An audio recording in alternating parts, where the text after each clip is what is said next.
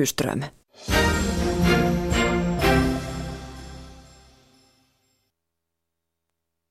Yle Radio Suomi, ajan tasa.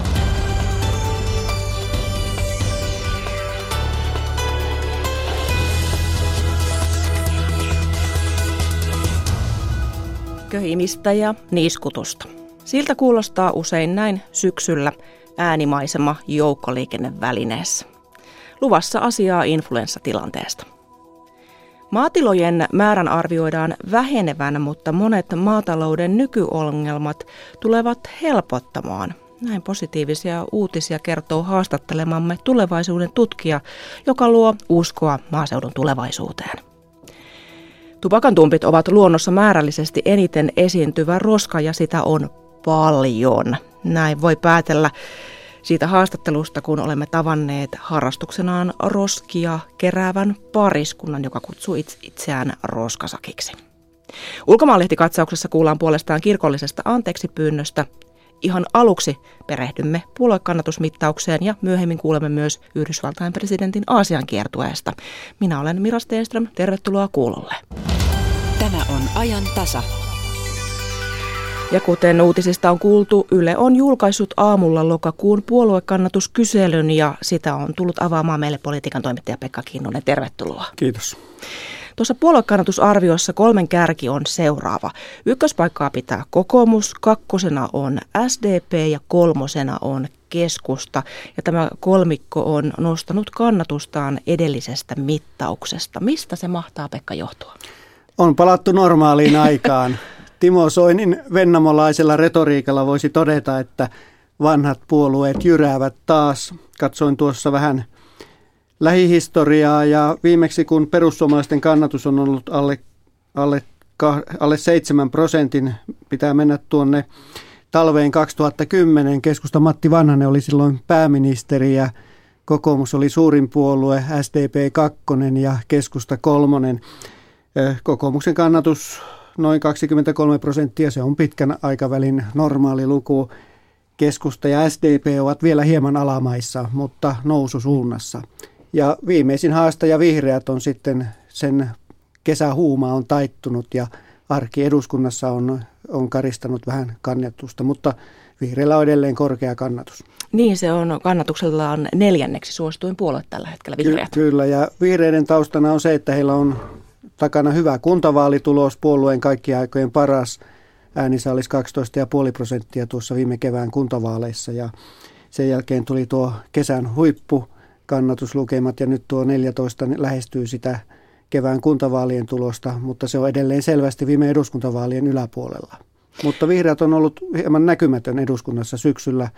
Uusi puoluejohto ei ole vielä oikein saanut oppostiopolitiikasta otetta, että nyt jännityksellä seurataan, miten löytääkö vihreiden uusi johto paikkansa oppositiossa. Saadaan tuulta purjeisiin sieltä.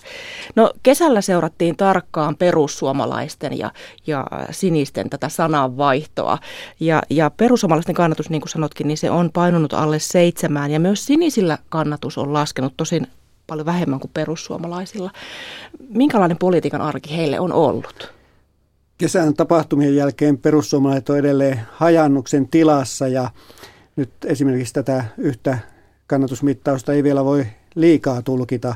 Siellä, siellä etsitään edelleen sitä omaa puoluetta tuo sinisen tulevaisuuden, eli soinilaisten, terholaisten ja ministerien ja puhemies Maria Lohelan ryhmä. Se on vielä tuntematon, se on tällä hetkellä juuri oikeusministeriö käsittelee sen puoluehakemusta. He ovat syksyn aikana keränneet vaivalloisesti 5000 kannattajakorttia emme yhtään tiedä, mitä tästä sinisestä tulevaisuudesta tulee. Nyt sen kannatus on tuolla noin prosentin luokkaa, se, se ei ole vielä mitään. Mutta sitten nähtäväksi jää, että kun se puolue järjestäytyy ja sillä on kuitenkin viisi ministeriä hallituksessa ja, noissa tulevissa vaaleissa sitten, ei vielä presidentinvaaleissa, mutta ehkä maakuntavaaleissa ja viimeistään eduskuntavaaleissa sitten he tulevat mukaan politiikan keskusteluun. Silloin oikeasti nähdään, mikä tämän uuden soinilaisterholaisen ryhmän kannatus on. Ja sillä aikaa perussuomalaiset sitten tämä halla käsiin jäänyt puolue, se, sille tavallaan oppositioasema sopii hyvin populistisena puolueena, mutta tällä hetkellä ei keskustelua oikeastaan käydä heille keskeisistä teemoista, eli maahanmuutosta ja EU-kritiikistä. Mutta jos nämä asiat pulpahtavat jossain vaiheessa voimakkaammin taas esille, niin voi olla, että se perussuomalaisten piikki tulee sitten taas ylöspäin. Ja perussuomalaisten kannatus tulee varmaan jatkossa heilahtelemaan aika lailla. Oliko yllätys, että perussuomalaisten kannatus on näinkin paljon laskenut? Kyllä se tavallaan on yllätys, että se noin paljon kolmanneksen menettivät kuukaudessa. Juuri sen vuoksi tähän tulokseen täytyy suhtautua hieman varovaisesti ja katsoa seuraavia mittauksia. Ja jos tämä jää pysyväksi, niin se on kyllä merkittävä muutos sitten tällaiselle halla populismille. Ei, ei sen enempää löydy kannatusta. Että on yleisesti arvioitu, että se voisi olla noin 10 prosentin puolue, mutta, mutta että tällainen alle 7 prosentin puolue se on jo paljon pienempi. No esimerkiksi Vasemmistoliiton kannatus, niin se oli tässä kyselyssä 9 prosenttia ja nousua kannatukseen on tullut 0,7 prosenttiyksikköä ja he siis ohittivat perussuomalaisetkin tällä, tällä kannatuksellaan. Kuinka kommentoit tätä Vasemmistoliiton niin, tilannetta? Tai pikemminkin perussuomalaiset tulivat vastaan, kun he juoksivat niin, väärään kyllä, suuntaan. Jo. Mutta Vasemmistoliitto on jollain tavalla kummajainen. Se, sillä on ärhäkkää oppositiopolitiikkaa, aika tuore, hyvä puheinen puheenjohtaja Lee Anderson ja he vetävät tuolla eduskunnassa räväkkää oppositiopolitiikkaa Lee Andersonin ja edellisen puheenjohtajan Paavo Arhimäen johdolla, mutta puolueen kannatus ei, ei vaan liiku. Se heilahtelee tuossa 8-9 prosentin välillä aina mittauksesta riippuen, mutta semmoista suur, isompaa nousua ei ole tullut, ei toisaalta romahdustakaan. Heillä on vakaa äänestäjäkunta, joka käy uskollisesti äänestämässä – he ovat saaneet jonkun verran nuorta kannattajakuntaa, varsinkin pääkaupunkiseudulla ja suurissa kaupungeissa. Mutta tuollainen vihreiden kaltainen nousuhuuma, se on vasemmistoliitolta ja Li Anderssonilta jäänyt tekemättä. Kiitos näistä arvioista Pekka ja me jäämme odottelemaan, että varmasti tätä puoluekannatusmittausta niin puolueesta ahkerasti kommentoidaan. Kiitos kun kävit Pekka.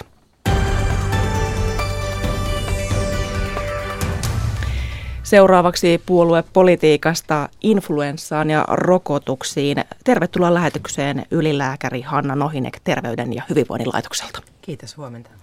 THL ylläpitää siis tällaista valtakunnallista tartuntatautirekisteriä. Jos otetaan, lähdetään nyt ihan perusteista, miten influenssa eroaa tavallisesta nuhasta? No se on paljon vakavampi virustauti. Yleensä ollaan pitempään kipeänä ja jälkitauteja on useita, kuten keuhkokuume, korvatulehdus. Ja, ja tyypillistä on myöskin tämmöiselle vakavammalle virustaudille se, että ollaan väsyneitä sitten pitempään. Onko influenssa semmoinen, että sitä on syytä pelätä? Ainakin isot otsikot siitä joka syksy tulee. Öm, no siinä mielessä syytä pelätä, että jos kuuluu riskiryhmiin, niin, niin silloin se voi katkaista kamelin selän, että kotona pärjännyt vanhus, niin sitten influenssan jälkeen ei ehkä kykene enää palaamaan takaisin, vaan jää laitoshoitoon. Tai jos sairastaa jotain vakavaa tautia, kuten syöpää tai keuhkoahtaumaa tai laajentumaa, niin, niin se voi olla jopa kuolemaksi.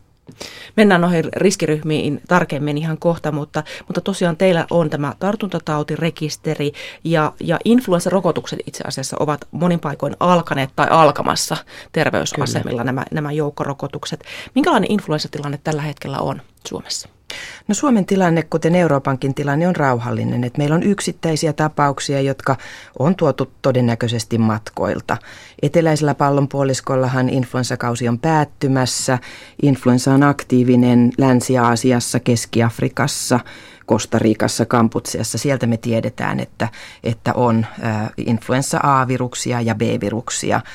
Ja kun ihmiset matkailee maailmalle, niin he tietysti sieltä saattaa mukanansa tuoda. Ja tämmöinen tautipyrähdyshän me nähtiin syyskuun lopussa myöskin Etelä-Suomessa, että mutta se onneksi sitten jäi tämmöiseksi tautipyrähdykseksi. Vastaavanlaisia yksittäisiä tapauksia on, on Euroopasta ja Yhdysvalloista raportoitu, mutta epidemia sinänsä ei vielä suurena ole alkanut, että yleensä se alkaa tuossa vuoden vaihteessa. Tosin pari viimeistä vuotta se on alkanut hiukan aikaisemmin jo ennen vuoden vaihdetta, marras, marras-joulukuun vaihteessa itse asiassa viime vuonna.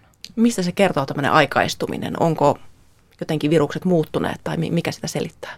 Sitä ei tiedetä tarkoin. Ajatellaan, että ilmastonmuutos voi vaikuttaa tai että, että ihmisten paljon matkustaminen tai, tai sitten viruksen omat ominaisuudet vaikuttaa siihen, että aina kun virus muuntautuu niin ja, ja kohtaa ihmisiä, joilla ei ole sille suojaa, niin silloin tietysti se voi nopeastikin päästä leviämään. No viime kuukausina on, on kuultu esimerkiksi Australiasta uutisia, että siellä on ollut hyvin vakava influenssaepidemia käynnissä ja nyt paikallisen terveysviranomaisen mukaan se olisi helpottumassa, mutta tietysti muualla maailmassa influenssa jyllää, niin kuin tuossa äsken, äsken kerroit. Minkälaista influenssa kautta näiden tietojen pohjalta meille odotetaan? No me aina odotetaan pahinta mahdollista, mutta toivotaan, että tulisi paras mahdollinen, Parasta. eli sellainen, missä, missä virus ei olisi ehtinyt niin paljon muuntautua, että se pääsisi piiloon rokotus, rokotuksen aiheuttamalta suojalta. Mutta sitähän me emme koskaan tiedä. Että pitäisi olla se kristallipallo, josta sitten katsoa, että mikä sieltä tulee. Ja se on aina vähän arvoitusta ja arpapeliä. Influenssarokotteita on tilattu meille 1,7 miljoonaa annosta. Minkälaisia nämä tilatut rokotteet ovat? No siellä valtaosa tilatuista rokotteista, jotka me tarjouskilpailun perusteella sitten sosiaali- ja terveysministeriön päätöksellä hankitaan, niin ne on pistettäviä rokotteita. Ne on markkinoilla Euroopassa olevia pistettäviä rokotteita, joissa on kaksi A-virusta ja yksi B-virus. Ja sitten siellä on myöskin tätä nenäsumuterokotetta niille kaksivuotiaille, joissa on sitten kaksi A- ja kaksi B-virusta edustettuina ja kenelle kaikille annetaan sitä, että tuossa kerroitkin, että sumutetta lapsille, mutta entä sitten niin kuin keskikäiset, työikäiset? Ähm, no siis meillähän on maksuttomaan influenssarokottamiseen oikeutetut äh, äh, riskiryhmiin kuuluvat, äh, kuten pienet lapset, raskaana olevat naiset, äh, äh, perustauteja sairastavat, joille influenssa olisi vakava, äh, sitten äh, sosiaali- ja terveydenhuollon ammattilaiset ja lääkejakeluun osallistuvat ja varuspalvelustaan suorittavat. Nämä kuuluu näihin, näihin maksuttomiin riskiryhmiin ja sen lisäksi ollaan annettu lähipiiriin kuuluville, joilla, joilla lähipiirissään säännöllisessä kontaktissa niin on sellaisia ihmisiä, joille influenssa voisi olla erinomaisen vakava tauti, niin nämä kaikki on oikeutettuja saamaan maksuttoman influenssarokotteen. Ja sittenhän jokainen, joka haluaa huolehtia hyvin omasta terveydestään, niin, niin voi käydä hakemassa lääkäriltä siihen reseptin ja pistettää terveysasemalla tai sitten mennä yksityiselle lääkäriasemalle hakemaan sieltä rokotteen omalla kustannuksella. Eli lähipiiriinkin, jos nyt vaikka sattuu olemaan, että mummo on tällä hetkellä vaikka huonossa kunnossa, niin lähipiiriin kuuluvankin kannattaa miettiä, ottaako sitten rokotteen. Ilman muuta, koska tämmöinen ihminen, jolla on perustauti tai ä, sairauden tai lääkityksen vuoksi alentunut vastustuskyky, niin vaikka heidät rokotetaan, niin se rokotteen antama suojateho ei ole paras mahdollinen. Sen sijaan meille terveille ihmisille, niin meidän muodostama suoja on paljon parempi, jolloin me voidaan omassa ympäristössämme saada tämmöinen laumasuoja aikaiseksi, että jos me emme itse sairastu influenssaan, niin emme me sitä myöskään välitä lähipiirillemme ja tämä niin kuin, luo semmoisen suojamuurin meidän ympärille, jossa suojamuurin sisällä sitten tämmöiset hauraat ihmiset paremmin pystyy olemaan influenssalta suojassa. Tuossa kerroitkin, minkälaisia nämä rokotteet ovat, mitä meille on tilattu, niin minkälainen niiden tällainen suoja, tehokkuus oikein on tällä hetkellä?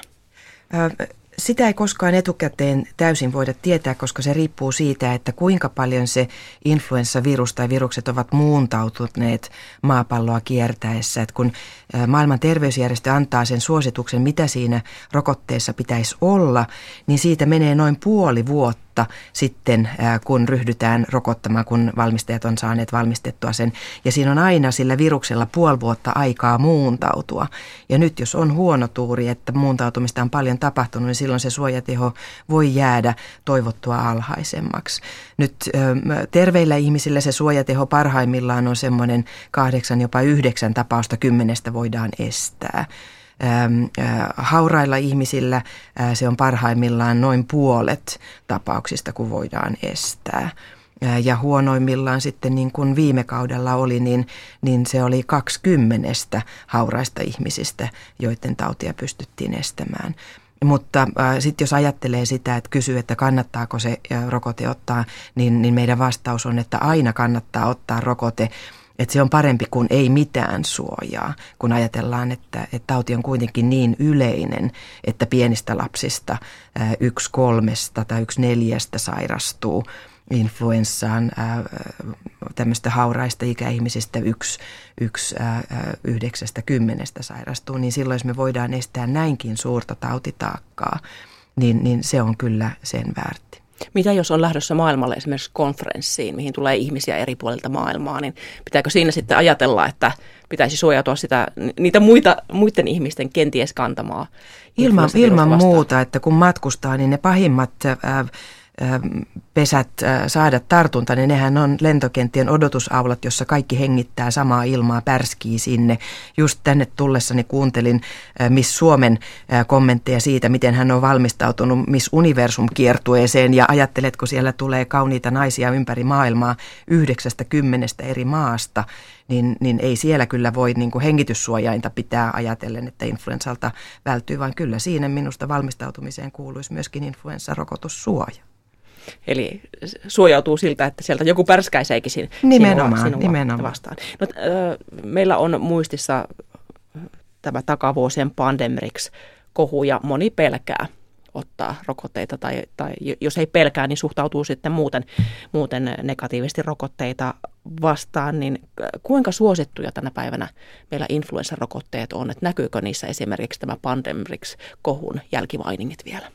No siinä näkyy heti sen jälkeen seuraavina kausina, että pikkulasten rokotuskattavuus romahti hyvästä lähes 50 prosentista niin 13 prosenttiin, mutta sieltä on tultu ylös nyt että kyllä, äh, kyllä nyt ollaan, ei nyt vielä ihan samoissa lukemissa, mutta että pikkulasten rokotuskattavuus on noin yksi neljästä tällä hetkellä äh, on, on sen ottanut ja ikäihmisistäkin niin se notkahdus oli hyvin pieni, että lähestulkoon äh, joka toinen ikäihmisistä ottaa rokotteen.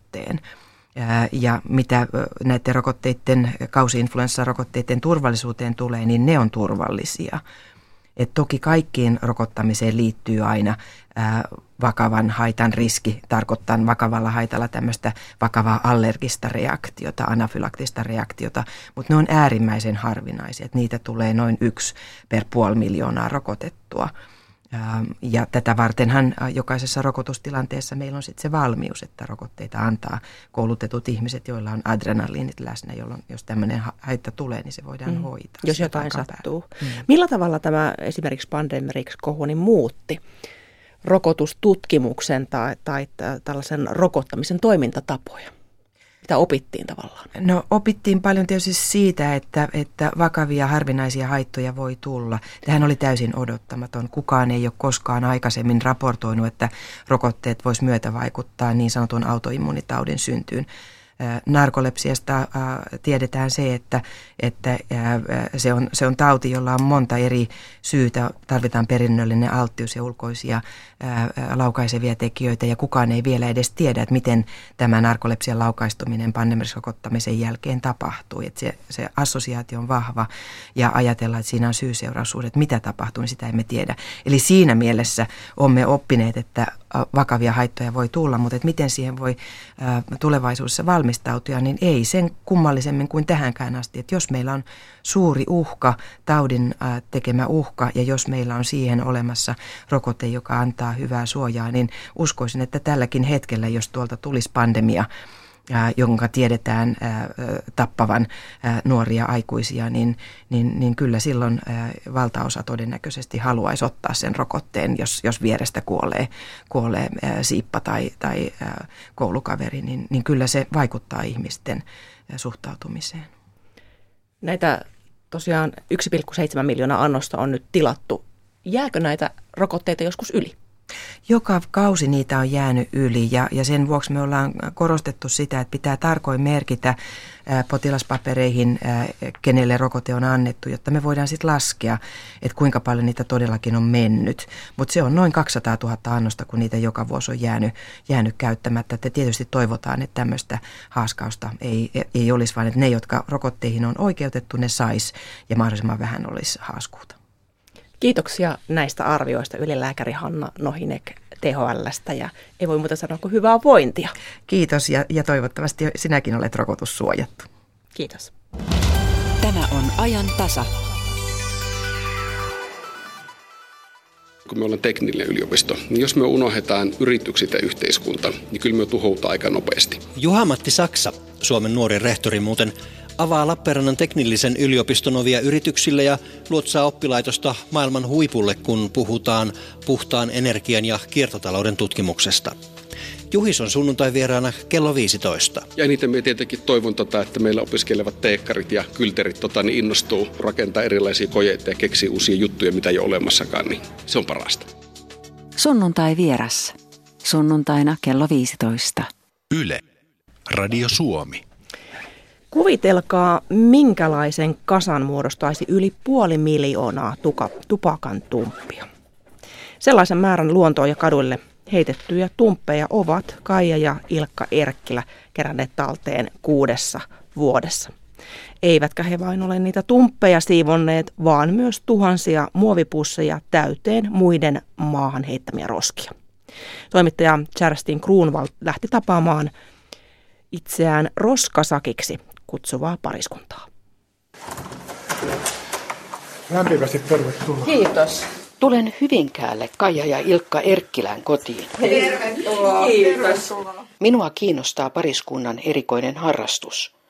He keräävät nimittäin muiden heittämiä roskia kaduilta ja tienvarsilta ja kutsuvat itseään roskasakiksi. Niin, Charlestin, tässä on meidän lokikirja numero 14 meidän roskamatkalta. Ja tässä on otanta siitä, kuinka meidän arki sujuu. Lokikirjoihin Ilkka on kirjannut kaikki roskankeräyskeikat ja myös niiden tulokset. Luvut huimaavat. 567 000 tupakantumppia ja 1543 muovikassellista roskaa. Ja me ollaan käytetty noin 520, no sanotaan työpäivää, harrastuspäivää. Omaa rahaa on kulunut yli 10 000 euroa. Rahaa on mennyt erilaisiin varusteisiin. Pihteihin, hanskoihin, käyntikortteihin, postikortteihin, auton polttoaineeseen. Nykyisin Kaija ja Ilkka ja heidän siivousharrastuksensa ovat jo niin tunnettuja, että he saavat hanskoja, muovipusseja ja pihtejä lahjoituksina. Hyvät pihdit ovat todella tärkeät. Pitkävartisella pihdillä nimittäin ulottuu roskaan kiinni kumartumatta. Nämä on ihan ammattipihdit ja hyvä näissä on se, että näissä on hyvä tasapainotus, ne on todella kevyet. Näissä on muun muassa heijastin äh, nauha hämärään ja pimeeseen kulkemiseen. Ja sitten tämä leuka kääntyy 90 astetta, että sä saat jostain kapeasta raosta niin otettua hyvin. Mm. Sen lisäksi se on tosi tarkka. Tällä saa tulitikun vaivattomasti mm, tota, jopa katukiveykseltä. Ja Kaja Erkkilä muistelee, miten roskasakki sai alkunsa. Tämä tapahtui Tampereella, jonne Erkkilät muuttivat jäätyään eläkkeelle. Ilkka automyyjän hommista ja Kaija erikoissairaanhoitajana. Mutta sitten kun katsottiin keittiön ikkunasta ulos, niin siinä oli tämä Tampereen valtatie meni siinä alhaalla ja Ilkka katsoi, että miten siinä se ajokaistojen viheralue on niin täynnä semmoista niin kuin roskaa. Siellä on ihan sellaisia valkoisia papereita täplitetty pitkältä matkalta ja Ilkka sanoi, että häntä kyllä noin haittaa, että annatko Kaija mulle jonkun pussin, niin hän käy ne keräämässä. Niin se meni sitten. Mä muistan, kun hän siellä kyykki siellä näin ja keräsi. Ja, ja sitten jälkikäteen niin kolme kassia Joo. keräsit. Eikö se yhtään ällötä? Ei. Ei, siinä, ei. On, tullut, siinä on tullut niin kova, kova rutiini ja tota, sitä oikeastaan ajattelee, että jos jollain on, niin kuin suomalaiset sanoo, että jos jollain on munaa heittää, niin kyllä meillä on munaa nostaa. Että ei, ei kertaakaan tullut sellainen tunne, että ne olisi jotenkin vastenmielisiä nostaa. Ja kertaakaan meillä on lähetty vastenmielisesti keikalle aina ilomieli ja niin. hymy huulessa. Ja... Roskien kerääminen on harrastus, joka antaa paljon ja tuntuu tärkeältä annetaan kasvot tälle asialle, että, että jospa se asia, siisteysasia menisi sitten paremmin eteenpäin muillekin asukkaille. Onko mennyt? Kyllä se on mennyt sillä tavalla, että, että aika monet sanoivat, että nyt hekin on huomannut, että kyllä sitä roskaa onkin, kun he rupeavat nyt tarkemmin katsomaan. Ja monet sanoivat, että nyt ainakin on tehnyt, olen tehnyt sen päätöksen, että omat roskat menee sinne, minne kuuluu, eikä, eikä luontoon eikä kaduille. Se on varmaan... No, yksi kattokaa, tonne asti heitetty on. No. Kun roskat on kerätty, alkaa työn toinen vaihe. Roskat lajitellaan ja viedään oikeisiin keräysastioihin.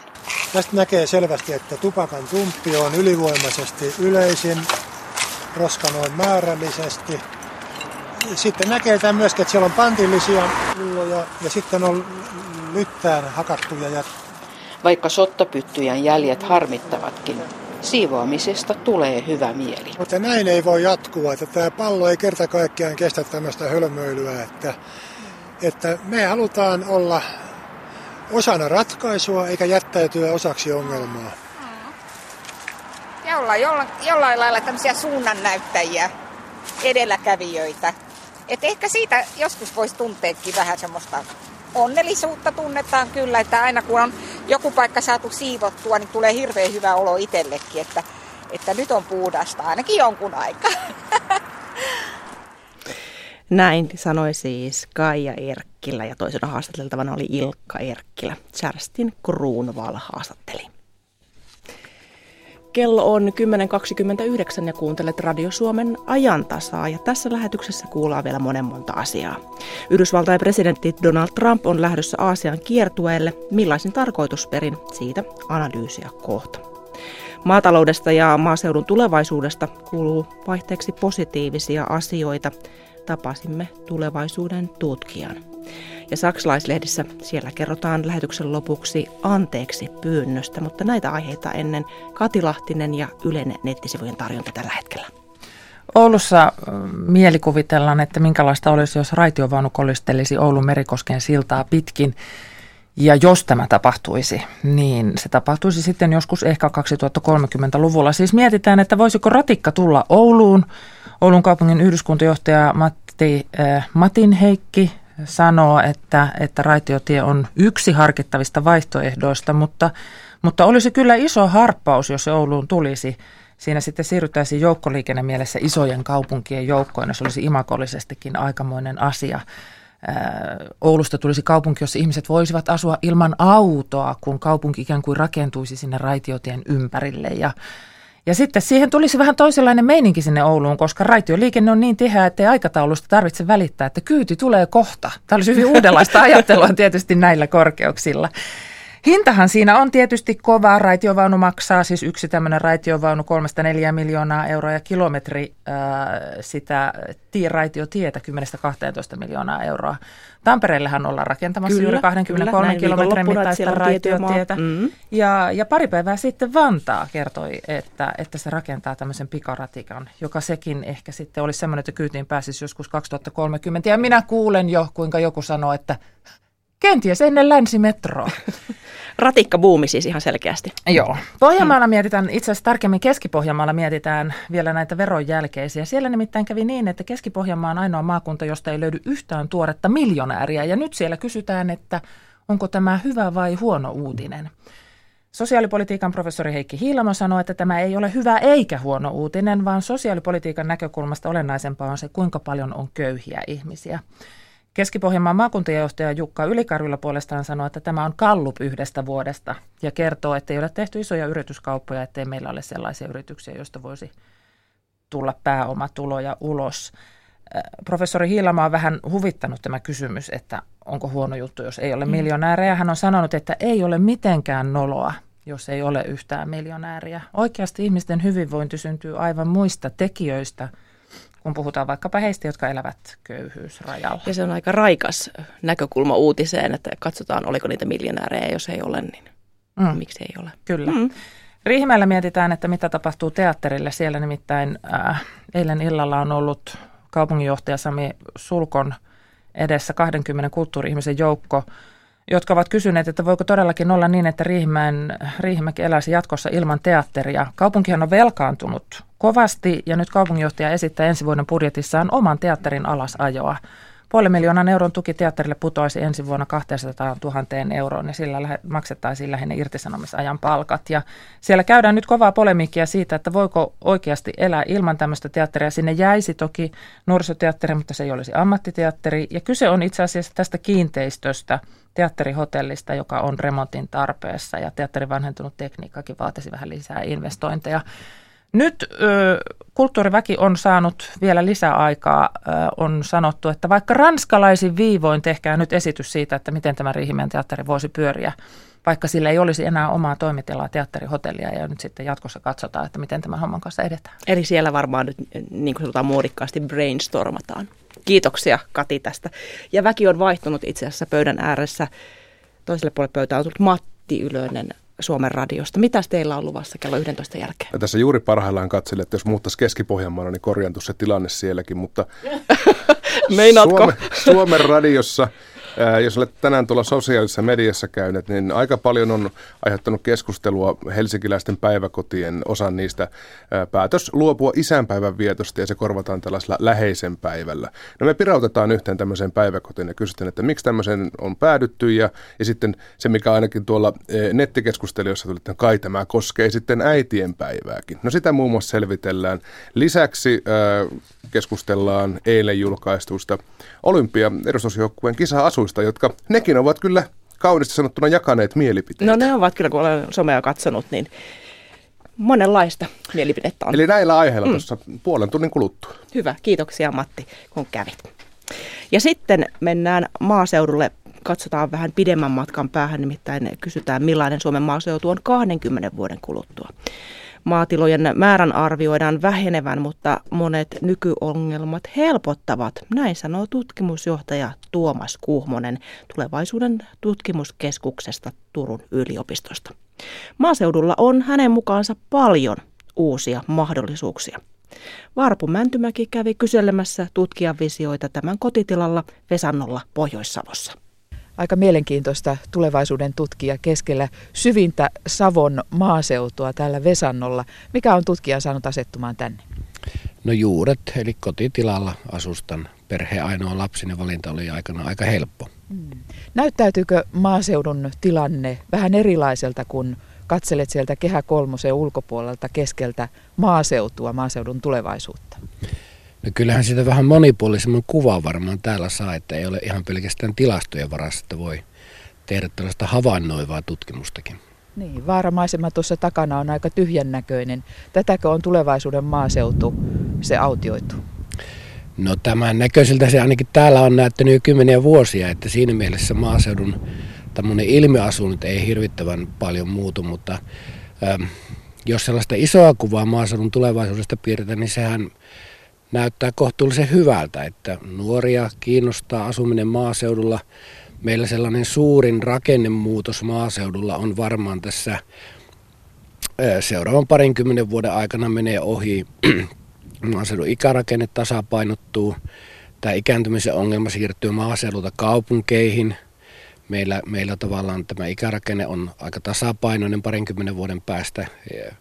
Sitten maatalouden ja metsätalouden työllisyyden tällainen nopea aleneminen pysähtyy pikkuhiljaa ja sekin tasottuu. Ja sitten ehkä kaupungistuminen alkaa olla Suomessa ohi pikkuhiljaa. Toki se on ollut jo vähän ohi 90-luvun alusta saakka, että sen jälkeen se on ollut hyvin hidasta ja kaikki trendit aikanaan päättyy. Että, että siinäkin mielessä, jos 20 vuotta tästä pannaan aikaa eteenpäin, niin – ei tämä ollenkaan niin kuin huonolta näytä. Ja sitten paljon uusia mahdollisuuksia muun muassa biotaloudessa. Kaikki luonnonvarat ovat hajallaan tällä maaseudulla. Meillä on tällainen hajautunut öljylähteiden verkosto täällä, täällä jota tulevaisuudessa hyödynnetään sitten huomattavasti nykyistä monipuolisemmin. Eli voidaanko jo sanoa, että se maaseudun maatilojen ää, pahin tilanne alkaa olla taittunut nyt? No se on hyvin moniulotteinen se ongelma, että tämä maatilojen rakennekehitys toki jatkuu. Meillä on jatkuva tällainen rakenteellinen ongelma tai haaste esimerkiksi hintakehityksessä.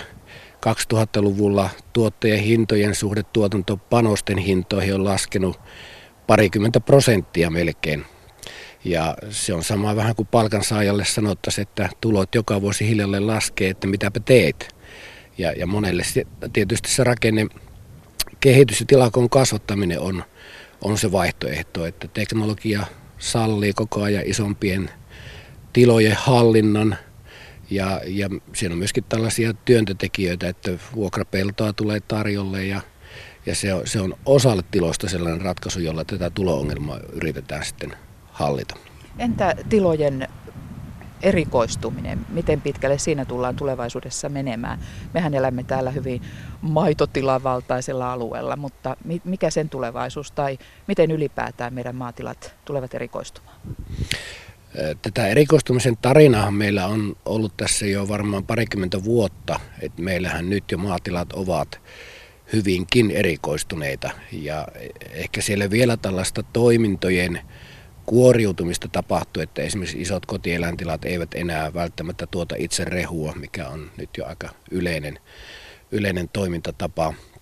Et pikemminkin siellä on, on tällaista monipuolistumista ja monialaistumista, että on myös muuta yritystoimintaa kohtuullisen suurillakin maatiloilla, esimerkiksi koneurakointia tai matkailua tai sitten mennään palkkatöihin tai, tai tämän tyyppisiä asioita, että, että sellainen niin kuin tuotannollinen erikoistuminen että tuskin hirvittävän paljon enää lisääntyy, että pikemminkin tällä monipuolistumisella ja viljelykasvien monipuolistumisella ja, ja ehkä toimintojenkin monipuolistumisella yritetään sitten monellakin tilalla sitten mennä eteenpäin. Maatilojen määrän arvioidaan vähenemään hyvin radikaalisti. Joo, rakennekehitys jatkuu varmaan vielä tästä tästä hamaan tappiin ja sitä, se lukumäärä on sinänsä ehkä vähän epäkiinnostavakin asia. Siihen on näitä työntö- ja vetotekijöitä, jotka sitä pitää sitä rakennekehitystä yllä, toimeentulon hankkiminen, tämä hintojen epäsuhta, tuottavuuskehitys, pellon tarjonta, kun pieniä tiloja lopettaa. E, ehkä isompi juttu on se tulopotti, jota, jota tämä elinkeino jakaa, että, että maataloustulo, joka jää viljelijäperheelle – se oman työn palkaksi, niin on, on siinä puolen miljardin euron kieppeillä vuodessa ja jos ajatellaan, se on tilaa kohti alle 10 000 euroa ja meillä tilat on kuitenkin jo keskimäärin aika suuria, alkaa olla 50 hehtaaria keskipinta-ala, että jos siitä sen kokoisen bisneksen pyörittämisestä jää 10 tonni tai alle keskimäärin vuodessa käteen, niin se on, se on ehkä paljon niin kuin suurempi kysymys kuin tämä, että no montako tilaa meillä on kymmenen vuoden päästä. No vielä siihen kysymykseen. Nuoret ovat kuitenkin aika toiveikkaita ja on uskoa maaseudun tulevaisuuteen. Mitkä tekijät siellä ovat ne tärkeimmät, mitkä vaikuttavat? No jos nuorista viljelijöistä puhutaan, niin, niin varmaan tietysti ammattitaito antaa itseluottamusta ja, ja kyllähän tässä on se peruskuvio tietysti aika selvä, että, että joka maassa suunnilleen se oman kansan ruoka tuotetaan – ja, ja tulevaisuus näyttää siltä, että monenlaiset riskit pikemminkin lisääntyy ja tällainen epävarmuus ja se huoltokyvyn merkitys pikemminkin kasvaa kuin, kuin vähenee, että kyetään kaikenlaisissa ilmasto- ja politiikka- ja, ja tuota, yhteiskuntajärjestystilanteessa suunnilleen se oma ruoka tuottamaan ja, ja silloinhan se kysymys yksittäisen viljelijän kannalta on se, että, että ajattelevatko he, että he kuuluvat siihen porukkaan, joka tämän ruoan tuottaa tulevaisuudessa. Ja kun globa- globaalisti ajatellaan, niin Suomen maaseudun tietysti tuotanto näyttäytyy aika merkittävänä, kun ajatellaan. No ilmastonmuutos on tietysti sellainen tekijä, mikä, mikä on myös omalla tavallaan tietynlainen uhkakuva myös Suomelle. Totta, ja t- tässä on ehkä tämä vanha vitsi, että jos niin kuin parikymmentä vuotta tässä vielä hirressä jaksaa roikkua, niin sen jälkeen näyttää paremmalta, että Ilmastonmuutoshan kuivattaa näitä nykyisiä maatalouden päätuotantoalueita, jossa on myöskin hirvittävän paljon väestöä. Ja silloin tällainen makean veden suurva, suurvalta niin kuin Suomi, niin kyllä meidän suhteellinen asema pitkällä aikavälillä pikemminkin paranee kuin heikkenee, koska ne meille, meille tulevat ilmastonmuutoksen haitat ovat kuitenkin suhteellisen pieniä liittyvät esimerkiksi talveen ja, ja syysviljojen talvehtimiseen ja tämän tyyppisiin kasvitauteihin ja, ja sellaisiin kuitenkin niin kuin hallittavissa olevia asioita. No miten pitkälle Suomen maataloudessa ja maaseudulla pitäisi lähteä kuitenkin etsimään myös vähän uusia suuntia, esimerkiksi viljelykasvien osalta? No tähän ilmastonmuutoksen hallintaan liittyy tietysti esimerkiksi tällainen riskien hallinta monenlainen satovaihtelut saattaa kasvaa. Tila koko on jo aika suuri, siihen liittyy riskejä. Monenlaisia tällaisia vakuuttamistyyppisiä järjestelyjä varmaan otetaan tulevaisuudessa enemmän käyttöön, mutta sitten myöskin tällainen monipuolinen viljelykasvivalikoima, joka vähentää riskejä, että jos yksi kasvi vähän menee huonommin, niin joku toinen pärjää paremmin. Siihen liittyy myöskin tällaisia ympäristöhoitonäkökohtia. Ruokavaliot ehkä muuttuu tulevaisuudessa enemmän kasvispainotteisimmassa käytetään enemmän esimerkiksi palkokasveja, joka taas niin kuin näkyy sitten viljelypuolella. Et, et siellä on, on monen tyyppisiä asioita varmaan, mitkä jossakin määrin muuttuu tulevaisuudessa. Viittasit tuossa jo aikaisemmin siihen, että maatilojen yksi tällainen ja mikä myös nuorten puheissa varmasti kuuluu, niin on tämmöinen tähän äh, biotuotantoon liittyvä ja, ja se kehitystyö, mitä voidaan tehdä tuolla maatiloilla. Maatilojen tasolla tämä biotalous varmaan näkyy ihan edelleen perinteistä raaka-aineen tuotantona. Tuotetaan elintarvikeraaka-aineita ja puuta ehkä tällaisena kiertotalouden lisääntymisenä, että käytetään kiertotalouteen perustuvia lannoitteita, biokaasua, tuotetaan ehkä hajautetusti pienessäkin mittakaavassa sähköä, kaikenlaisia tämän tyyppisiä asioita, mutta, mutta se suurempi muutos varmaan tulee täältä kysynnän puolelta, että jos meillä, meillä tulevaisuudessa öljytaloudesta siirrytään tähän biotalouteen, että, että energiapuoli pyörii sillä tavalla ja muovia korvataan sellulla ja kaikkia tämän tyyppisiä todella isoja asioita tapahtuu, niin sehän vahvistaa nimenomaan tätä ihan meidän perusraaka-aineiden kysyntää. Näin sanoi tutkimusjohtaja Tuomas Kuhmonen tulevaisuuden tutkimuskeskuksesta. Ja Vesannolta katselemme toisaalle maailmaa, nimittäin Yhdysvaltain presidentin Donald Trumpin on määrä lähteä huomenna viisi maata ja kaksi, kaksi viikkoa kestävälle Aasian kiertueelle. Mielenkiinnolla odotetaan, miten Trump käyttäytyy matkalla ja miten hän hoitaa Yhdysvaltain suhteita Aasian maihin – siitä keskustelevat seuraavaksi kansainvälisen politiikan professori Heikki Patomäki Helsingin yliopistosta ja ohjelmajohtaja Mika Aaltola ulkopoliittisesta instituutista. Toimittajana on Päivi Neitiniemi. Aloitetaan tästä Venäjä-tutkinnasta, jossa tapahtui alkuviikosta käänne, kun Trumpin entinen kampanjapäällikkö Paul Manafort ja hänen liikekumppaninsa Rick Gates pidätettiin – Molempia syytetään salaliitosta Yhdysvaltoja vastaan, rahanpesusta, veropetoksista ja valehtelusta. Ja lisäksi syytteitä sai Trumpin entinen kampanja-avustaja George äh, Papadopoulos, joka on suostunut tekemään yhteistyötä syyttäjän kanssa. Mika Aaltola, millaisia käänteitä tutkinnassa saattaa olla tässä tiedossa? No kyllä varmaan kaikki tietää, jotka asiaa on seurannut, että tämä oli aika vakava käänne Trumpin kannalta, eli, eli erityisesti tämä Papadopouluksen yhteistyösyyttäjän kanssa ja ne asiat, mitä hän on myöntänyt, niin, niin tuo, tuo selkeämmin esiin sitä, että kampanjassa oli kytköksiä venäläisiin tahoihin ja, ja, ja tämähän on se, minkä Trump on pyrkinyt kieltämään. Ja tässä tilanteessa hän siis lähtee tälle laajalle Aasian kiertueelle kansainvälisen politiikan professori Heikki Patomäki. Millainen ajankohta tämä on tehdä tällainen korkean profiilin matka? No Trumphan on ähm, tällä vähän niin kuin kahden ähm, tulee välissä tässä ja voi sanoa, että hän voi vasta kahdella tavalla, että yhtäältä hän on niin kuin heikko suhteessa näihin neuvottelukumppaneihin Aasiassa juuri tämän kotimaisen poliittisen tilanteen takia, että voivatko he luottaa siihen, että se mitä Trump puhuu heidän kanssaan, että sillä on mitään painoarvoa enää lähitulevaisuudessa. Mutta toisaalta niin Trumpilla on myös sitten äh, monia äh, klassisia perusteita pyrkiä tekemään joku aika aggressiivinen siirto ulkopolitiikassaan, jotta saisi tämmöisen rally around the flag, äh, eli lipun ympärillä äh, juhlimisefektin aikaan. Eli kannatusta on parannettu ja kenties huomioon siirrettyä kokonaan näistä kotimaista ongelmista muualle.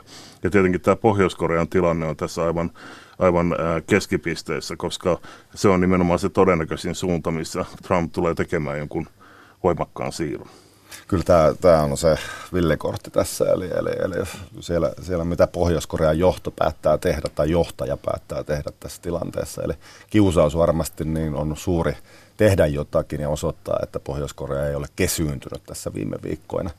Tämä tietenkin sitten, jos, jos Trump on Aasian matkalla, johtaa siis paineeseen Trumpille reagoida asiaan jotenkin. Ja, ja siinä tulee monimutkainen äh, tapahtumasarja helposti asioista. Pohjois-Korea on ollut viime aikoina pitkään hiljaa. Ilmeisesti vähän on mielessä se, että tuleeko uusi ohjuskoe. Ja jos näin tapahtuu ja ensimmäinen kohdehan Trumpilla on Japani, niin minkälaisessa tilanteessa ollaan? No, siis niin kuin Heikki tuossa sanoi, niin, niin tuossa niin kuin vähän tasapainotellaan näitä eri logiikkojen välillä, että, että, että miten tässä niin kuin mennään. Ja, ja Trumphan tuossa ihan viime aikoina on korostanut, tai hänen lähipiirinsä on korostanut sitä, että, että Kiinan painostaminen on johtanut tuloksiin Pohjois-Korean suhteen, ja Pohjois-Korea ole halunnut reagoida. Toiset sitten puhuu siitä, että, että se on itse asiassa teknologinen ongelma, että Pohjois-Korealla on ollut vaikeuksia vaan, vaan niin kuin näyttäviin temppuihin, että, että siellä on ollut ongelmia ydinkoe alueella ja, ja, ja nähtäväksi nyt sitten jää, miten, miten tässä mennään. Kiinan rooli tietysti on tässä keskeinen, tai Kiina on tässä vähän niin kuin hankalassa jamassa. Toisaalta se ei halua vahingoittaa hyvin tärkeitä välejä Yhdysvaltoihin ja, ja Trumpiin. Toisaalta se ei halua epätasapainottaa sitten tuota aluetta. Ja, ja tietenkin Kiinalle olisi kauhistus se, että, että, että Pohjois-Korea romahtaisi ja seuraisi tapahtumasarja, jossa, jossa sitten Koreat yhdentyisi ja, ja Yhdysvaltojen liittolainen olisi sitten niin kuin koko Korean niemimaa. Niin, niin, siinä on niin kuin monia monia mut, mutkia matkassa ja arvaamattomuutta paljon. Luulen, että Kiina vähän suhtautuu samalla lailla kuin tällä hetkellä usein puhutaan, että Trumpin ne lähimmät neuvonantajat on vähän niin kuin lastentarhan hoitajia. Niin Kiinalla on vähän sama, että tässä asiassa pitää nyt vähän hoitaa sitten Trumpia ja pelata niin kuin peliä eteenpäin eikä, eikä ryhtyä mihinkään niin kuin, äh, diileihin Trumpin kanssa, vaan, vaan niin kuin vältellä sitä ja katsoa sitten miten Trumpin presidenttikaudelle käy ja kuka on johtaja Trumpin jälkeen. Mutta uskotteko jotain uusia avauksia siis? Kun... No kyllä mä luulen, että siis Trump pyrkii nyt tasapainottamaan asioita. Hänen suhteensa Japaniin on tiivistynyt. Puhutaan, tässä nämä henkilökohtaiset suhteet on nyt hyvin tärkeässä roolissa, että suurvaltapolitiikka niin kuin henkilökohtaistuu ja, ja, ja Japanin pääministeri Abe on ollut aika hyvissä väleissä Trumpin kanssa. Huhutaan siitä, että he soittelevat ihan vapaa-ajalla toisilleen. Ja aikovat pelata golfiakin yhdessä. Kyllä, eli, eli siis tämä Japanin tärkeys on, on, on, on, on korostumassa. Toinen on tietysti Intian suunta sitten, ja siinä on tämmöinen äh, vähän niin kuin kolmenkantainen yhteistyö, Intia, Japani, Yhdysvallat, joka on, on, on nousemassa ja, ja se tietenkin on vähän Kiinalle sitten, sitten ongelmallista. Ja mitä Trump haluaisi sieltä Kiinasta on tietysti diilejä, siis isoja kauppasopimuksia ja luulen, että jos Kiina niitä antaa ää, ää, Trumpille, niin Trump on tyytyväinen. Kiinasta Trump matkustaa Vietnamiin. Hän osallistuu Aasian ja Tyynemeren talousjärjestön APEKin huippukokoukseen, jonne on tulossa myös Venäjän presidentti Putin. Onko suurvaltajohtajien tapaamisen, tapaaminen tiedossa? No siis tämä on, niin, tämähän on se Venäjän vaalivaikuttamisen niin kuin yksi keskeinen paradoksi, että siinä on tämmöinen vähän niin kuin vastareaktioefekti, eli Trumpin kädet Putinin suhteen on vähän niin kuin sidottuja, eli, eli Putinista on tullut Yhdysvalloissa vähän tämmöinen toksinen elementti ja, ja, ja Trumpin täytyy miettiä tarkasti, mutta luulen, että hänen sormensa syyhyää kuitenkin tähän tapaamiseen, koska se vaan näyttää hänen mielestään hyvältä olla samoissa kuvissa isojen johtajien kanssa. Politikolehti kertoi eilen, että Trumpin keskeiset avustajat ovat viime päivinä valmistelleet, perehdyttäneet presidenttiä matkan aiheisiin ja että hänelle on pidetty enintään tunnin mittaisia perehdyttämisiä ja keskitytty vain keskeisimpiin asioihin, niin, niin minkälainen presidentti siellä Aasiassa oikein kiertää? Mitä pelätään? No siis siinä on arvaamattomuuksia, jotka liittyy Trumpin äh, hyvin elo, elohopeiseen persoonaan. Mutta, mutta kyllä mä luulen, että, että asiat kuitenkin pysyy äh, rodissa. Se on siis kaikkien vähän niin kuin etu. Äh, Trumpille annetaan se tila, mikä, minkä Trump niin kuin vaatii, äh, mutta luulen, että hän, hän vähän niin kuin Saudi-Arabian reissulla, että hänelle riittää sitten se, että, että hän voi ilmoittaa se, että amerikkalaiset työ, työntekijät saa lisää töitä. Ja jonkunlaisen esimerkiksi näistä teräksen, kun Kiina, Kiina vie paljon terästä Yhdysvaltojen markkinoille, niin, niin jonkunlainen ehkä, ehkä tämmöinen itsesäätely Kiinan puolesta siihen, että, että nyt, nyt sitten, tai sitten investointeja Yhdysvaltoihin, sitähän Trump Mutta varsinainen asia osaaja hän ei ole ehkä täällä. No jos on Fox Newsin varassa, niin voi sanoa, että, että niin tämä vaalikampanja perustuu aika paljon tietämättömyyteen. Ja nyt kun Trump on presidenttinä, niin se on myös niin oppimis prosessi hänelle, mutta sitten kysymys on koko ajan siitä, että, että pitääkö hän yllä sitä agendaa, mikä hän vaalikampanjassaan lupasi, ja missä määrin hän ikään kuin sopeutuu siihen rooliin, mitä häneltä odotetaan, ja kaikki tämä ne, opettaminen hänelle niin tarkoittaa juuri tätä, että hänen pitäisi ikään kuin tietyn roolin mukaan toimia ja neuvonantajien ohjeiden pohjalta. Kiitoksia mielenkiintoisesta keskustelusta kansainvälisen politiikan professori Heikki Patomäki ja ohjelmajohtaja Mika Aaltola. Kiitoksia. Ja toimittajana edellä oli Päivi Neitiniemi. Ja tuolta Aasiasta katsomme seuraavaksi Saksaa. Sieltä tulee nimittäin tämän päivän ulkomaan lehtikatsaus. Saksalaislehdet käsittelevät evankilisen ja katolisen kirkon yhteistä anteeksi pyyntöä musliminaisten mahdollisuutta puhua asemastaan uskontonsa sisällä sekä käynnissä olevia hallitusneuvotteluja. Lehtiä on lukenut Berliinissä toimittaja Pertti Rönkkö. Saksalainen katolilainen verkkosivusto Katnet kirjoittaa Wittenbergissä vietettyyn uskonpuhdistuksen 500-vuotisjuhlaan liittyneestä katolisen ja evankelisen kirkon yhteisestä julistuksesta. Siinä kirkot pyytävät anteeksi, että ovat rikkoneet 500 vuoden ajan Jumalan tahtoa keskinäisillä sielullisilla loukkauksillaan ja solvauksillaan. Kirkot lupaavat jatkaa yhteistä ekumeenista tietään yhä suuremman yhtenäisyyden ja konsensuksen saavuttamiseksi. Siihen kuuluvat myös muun muassa ehtoollisen viettoon ja kirkollisiin virkoihin liittyvät sekä muut teologiset erimielisyydet, katolinen nettisivusto Katnet kirjoittaa. Berliiniläinen Tagesspiegel-lehti kirjoittaa puolestaan, että Berliinissä on entistä enemmän kokonaisia perheitä, jotka tarvitsevat hätämajoituksen, jotta eivät joutuisi asumaan taivas alla. Tarkkaa lukua asunnottomista perheistä ei ole, mutta se tiedetään, että niiden määrä kasvaa jatkuvasti. Lehti raportoi uusimmasta Noikölnin kaupunginosassa avatusta hätämajoituksesta, johon mahtuu kerrallaan 12 perhettä. Jos perhe menettää asunnon, niin se ei tarkoita vielä pitkään aikaan sitä, että isä tai äiti olisivat huonoja tai kykenemättömiä. Asunnottomiksi joutuneiden perheiden joukossa on monia, joissa isä ja äiti käyvät säännöllisesti töissä. He jatkavat työntekoa myös hätämajoituksesta käsin. Kuvaa Tagespiiken-lehti tilannetta. Myös lapset lähtevät hätämajoitusasuntolasta kouluun ja päiväkotiin, jos perhe ei ole muuttanut aivan vastikään Berliiniin. Perheiden hätämajoitustiloissa on kaksi pääryhmää. Berliiniläisiä, jotka on häädetty kadulle, ja EU-kansalaisia, jotka ovat tulleet hiljattain kaupunkiin, viimeisimmässä tapauksessa etenkin Bulgariasta ja Romaniasta tulleita romaneja. Heille ei ole kotimaassaan mitään menetettävää ja he ottavat matkaa lähtiessään riskin, että joutuvat asumaan kadulla. Monet näistä perheistä elävät tyhjiä pulloja keräämällä, joka tapauksessa paremmin kuin lähtömaassaan, kirjoittaa Tagespiegel-lehti. Saksan vasemmistopuolueen Linken äänen kannattaja Neues Deutschland pohtii islamin ja feminismin suhdetta sekä islamiin kohdistuvan vihan ja vaihtoehto Saksalle puolueen AFDn vaikutuksia musliminaisten vapautumishankkeille. Vaihtoehtopuolueen harjoittama jatkuva islamin mustamaalaaminen ärsyttää monia musliminaisia. Muslimifeministit kokevat oikeistopopulistien sanalliset hyökkäykset erityisen häiritsevinä. Heidän mukaansa AFDn jatkuvat hyökkäykset islamia vastaan estävät uskonnon sisällä käytävän keskustelun naisten ja miesten välisestä tasa-arvosta. Muslimifeministien suut tukitaan yhä useammin juuri sillä argumentilla, että heidän kritiikkinsä hyödyttää AFDtä. Neues Deutschland-lehti lainaa naispuolista islamtutkijaa Nemet Sekeriä, jonka mukaan Saksassa valitseva yleinen uskonto- ja islamkriittinen ilmapiiri vaikeuttaa muslimifeministien tavoitetta saada näkemyksilleen tukea oman uskontonsa piiristä. Seksismin ja naisvihamielisyyden ilmapiirissä naisten asiaa ajavat muslimifeministit koetaan tiukasti huivia käyttävien musliminaisten joukossa nopeasti pettureiksi. Nainen, joka torjuu huivin, saa kuulla helposti syytöksiä, että hän on luopunut uskostaan.